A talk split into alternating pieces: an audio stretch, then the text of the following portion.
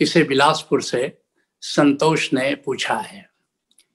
पूछते हैं, आप कहते हैं कि हमें अपनी भूमिका के प्रति जागरूक रहना चाहिए, लेकिन हर परिस्थिति में हम कैसे तय करें कि हमारी भूमिका क्या है?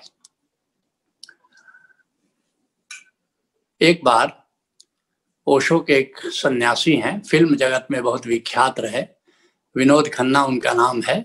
सन्यास नाम उनका स्वामी विनोद भारती। ओशो से उन्होंने पूछा कि, ओशो, हम, हमारे लिए कोई संदेश हो तो देने की कृपा करें। ओशो ने कहा, जीवन को अभिनय की तरह जियो और अभिनय को जीवन की तरह जियो। मैं नहीं जानता कि विनोद भारती ने इस संदेश को समझा या नहीं समझा। लेकिन जीवन का एक बड़ा राज ओशो इस संदेश के माध्यम से हम सबको दे गए क्या मतलब है कि जीवन को अभिनय की तरह जियो? वो यही बात कह रहे हैं कि संसार में अपनी भूमिका को, अपने रोल को जानते हुए जियो। रोल क्या है? अगर रोल को समझ लो तो जीवन जीना बड़ा आसान हो जाता है। अर्थात कि जिस व्यक्ति से तुम इंटरेक्ट कर रहे हो, उससे तुम्हारा संबंध क्या है? जैसे तुम पित्र हो, पुत्र हो, और अपने पिता से बात कर रहे हो तो तुम्हें जानना है कि हमारा रोल क्या है? पुत्र की तरह हमको अभिनय करना है। और क्या अभिनय करना है? पुत्र की तरह को, कौन जीता है? कैसे जी सकते हो? अब पिता है तो विनम्रता से बात करो। सम्मान के साथ बात करो, श्रद्धा के साथ बात करो कि ये हमारे पिता हैं। एक अभिनय में, अभी तुम पुत्र का अभिनय कर रहे हो और कोई पात्र तुम्हारे सामने पिता की तरह खड़ा है तो तुम किस तरह आचरण करोगे? क्या तुम जो हो वास्तव में, उस रूप में बात करोगे? या जो अभिनय का रोल निभाना है, उसकी तरह बात करोगे? मैंने सुना है कि राम और रावण रामलीला चल रही थी। अब दो मित्र थे, एक राम का रोल कर रहा था, एक रावण का रोल कर रहा था। तो राम ने कहा कि रावण, तुमने मेरी पत्नी को चुराया है। मेरा निवेदन है कि तुम मेरी पत्नी को मुझे लौटा दो। अब दोस्त अपना रोल भूल गया। मैंने उसने कहा, मैंने कब तुम्हारी पत्नी को चुराया भाई? मैं तो तुम्हारा दोस्त हूँ। अब देखो, वो व्यक्ति अब जो रोल है, उसके अनुसार नहीं आचरण कर रहा है। वो जो वास्तव में है, जो अपने को वास्तव में वो मानता है उस रूप में वो व्यवहार करने लगा तो सारी रामलीला, सारा नाटक तो खराब हो गया। तो इस बात को वही ओशो कह रहे हैं कि जीवन को अभिनय की तरह जियो। जो तुम्हारी भूमिका है, अगर तुम पुत्र हो तो पुत्र की भूमिका कैसे निभाई जाती है?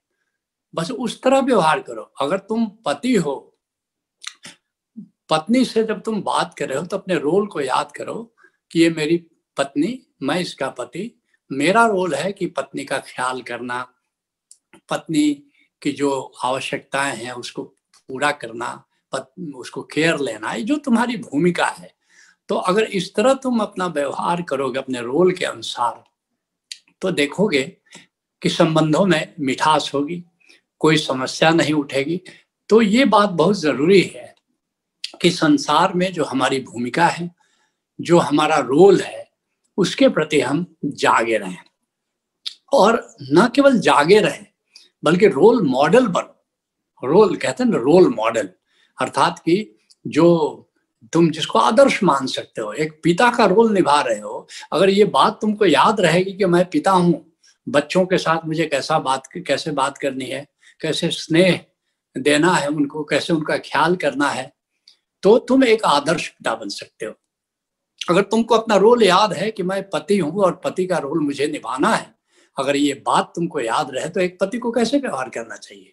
और तुम रोल के प्रति अगर जागे रहोगे तो एक आदर्श पति हो सकते हो। तुम जो भी हो स्टूडेंट हो, टीचर हो, प्रोफेशनल हो कोई तो या तुम सदगुरु हो तो अपने रोल को अगर याद करोगे तो तुम एक रोल मॉडल बन सकते हो। और अब सोचो तो सही। जब इतने लोग अपने रोल के प्रति जागे हुए जीवन को जिएँगे और इतने लोग रोल मॉडल बनने की दिशा में यात्रा करेंगे तो ये समाज कैसा हो सकता है? और सबसे बड़ी बात है कि ये होश बना रहता है। अगर रोल के प्रति नहीं जागे हो तो एक बेहोशी में ले जाएगी तुम्हें। और अगर अपने रोल के प्रति जागे रहोगे, जागे हुए जीवन को जियोगे तो देखोगे कि एक प्रकार का होश बना रहता है। इसी को होश कह रहे हैं। कि होश में जियो। बार बार ओशो कह रहे होश में जियो, होश में जियो। और समझ में नहीं आता कि होश में कैसे जिए। संसार में होश पूर्वक जीने का यही तरीका है कि अपनी भूमिका के प्रति जागे रहो और होश का उत्तरार्ध है कि अपनी चेतना के प्रति भी जागे रहो। वो बाद की बात है। पहला जागरण, पहला होश तो यही है कि हम अपनी भूमिका के प्रति जागे रहें और ये धीरे धीरे हमें होश में ले जाता है। जो व्यक्ति अपनी भूमिका के प्रति नहीं जाग सकता, वो व्यक्ति अपनी चेतना के पास, चेतना के प्रति भी जागरण उसका घटित नहीं हो सकता आत्म जागरण भी उसका नहीं हो सकता। अगर कोई चाहता है कि आत्म जागरण घटित हो, अगर कोई चाहता है कि साक्षी घटित हो तो सबसे पहले उसको शुरुआत करनी होगी कि अपनी भूमिका के प्रति वो जागे रहे और मैं कहना चाहूँगा कि आत्म स्मरण का ये बड़ा सुंदर तरीका है, क्योंकि पहले अपने रोल के प्रति जागे, जागोगे तो स्वयं पर लौट आओगे। स्वयं को धूरी बना करके जीवन को जियोगे तो आत्मस्मरण का ये तरीका भी होगा। और सबसे बड़ी बात यह है कि ये जो जीवन में हम जीते हैं तो संबंध निभाना हमारे सारे संबंध भी रोल ही है। अगर तुम पिता हो तो पिता का रोल निभा रहे हो, पुत्र हो, तुम स्टूडेंट हो, तुम कलीग हो, तुम बॉस हो, तुम सबॉर्डिनेट हो, जितने भी संबंध हैं, उसको रोल की तरह लो, उसको भूमिका की तरह लो। और तुम कहते हो कि हम हर परिस्थिति में हम कैसे तय करें कि हमारी क्या भूमिका है? तो रोल के तीन आधार हैं। तीन बेस कह सकते हो तीन आधार हैं। क्या क्या है? जैसा मैंने कहा, पहला है संबंध। जो भी संबंध जिससे तुम बात कर अपने परिवार में बात कर रहे हो, अपने संबंधियों से बात कर रहे हो तो क्या संबंध है? तो ये संबंध भी तय करता है कि तुम्हारा रोल क्या है। और ज़्यादातर तुम अपने संबंधों में, अपने परिवार में, अपने संबंधों में जीते हो, ज़्यादातर। पचास प्रतिशत समझ लो। ऐसा मैं कहूँगा कि पचास प्रतिशत करीब करीब अपने संबंधों के बीच जीते हो तो संबंध पहला आधार है। दूसरा क्या आधार है? तुम्हारा प्रोफेशन ये दूसरा मुख्य आधार है। क्या जैसे तुम शिक्षक हो, तुम डॉक्टर हो, तुम इंजीनियर हो, तुम कोई और प्रोफेशन तुम दुकानदार हो तो जब दुकानदार हो तुम और सामने ग्राहक आता है, अब तुम अपने रोल को याद रखो कि मैं दुकानदार हूँ और गांधी जी कहा करते थे कि ग्राहक जो भी तुम्हारे दुकान पर आता है, वो तुम्हारा अतिथि तुम्हारे लिए देवता है। अतिथि देवो भव। अगर मान लो इतनी विनम्रता आ जाए तुमने, इतनी शालीनता आ जाए तुम्हें तो फिर क्या होगा कि तुम्हारे पास जो एक बार ग्राहक आ गया, वो दोबारा आएगा, वो तो दोबारा आएगा। कितना शीलवान है व्यक्ति। तो ये प्रेम, और तुम देखोगे जो लोग, जो शॉपकीपर्स विनम्र हैं, शीलवान हैं, जो केयर लेते हैं, प्रेम से बात करते हैं, उनकी दुकानों पर भीड़ लगी रहती है। तो जो अपना प्रोफेशन है, अब तुम डॉक्टर हो, अब पेशेंट्स आ रहे हैं, उस समय तुम स्वयं को अब व्यक्ति मत मानो, जो तुम हो। मैं डॉक्टर हूँ, और मेरा रोल है, ये पेशेंट है, ये तकलीफ़ में है, और हमारे पास बड़ी आशा लेकर गया है। एक पेशेंट जब अपने डॉक्टर के पास जाता है तो बड़ी आशा लेकर के जाता है। तो हमारा रोल है कि इसकी सफरिंग को हम दूर करें, इसके लिए जो कुछ कर सकते हैं करें। और सबसे बड़ी बात है कि डॉक्टर अगर मुस्कुरा करके पेशेंट से बात करता है तो पेशेंट की आधा भी, आधी बीमारी तो खत्म हो जाती है एकदम से। मुझे याद है कि बचपन में मेरे पिताजी एक नज़दीक का जो शहर था, विक्रमगंज, वहाँ पर एक एल डॉक्टर के पास जाते थे। और उस समय भी वहाँ M M B B S भी भरे पड़े थे एम डी डॉक्टर भी थे।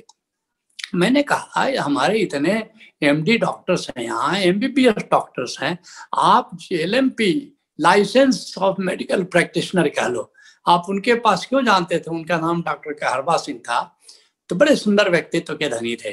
बोला कि डॉक्टर कहरबा सिंह को देखते ही आधी बीमारी खत्म हो जाती है।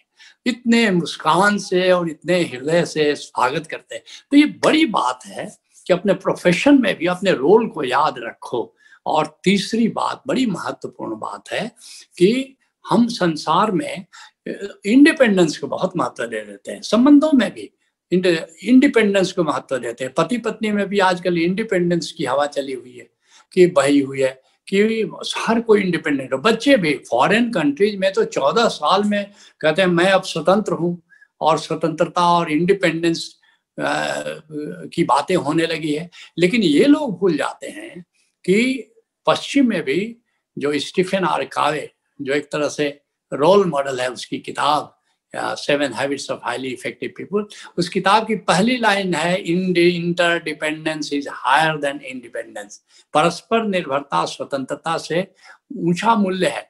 ओशो स्वयं कहते हैं interdependence is higher than independence तो जो भी अपने संबंध है, उनको परस्पर निर्भरता की कोटि में रखो कि हम परस्पर निर्भरता का क्या मतलब हुआ?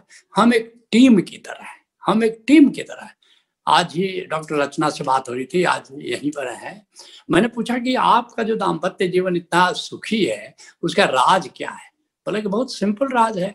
अपने पति को मैं लीडर मानती हूँ और वे मुझे अपना एक्सटेंशन मानते हैं। अब देखो, कितनी बड़ी बात है।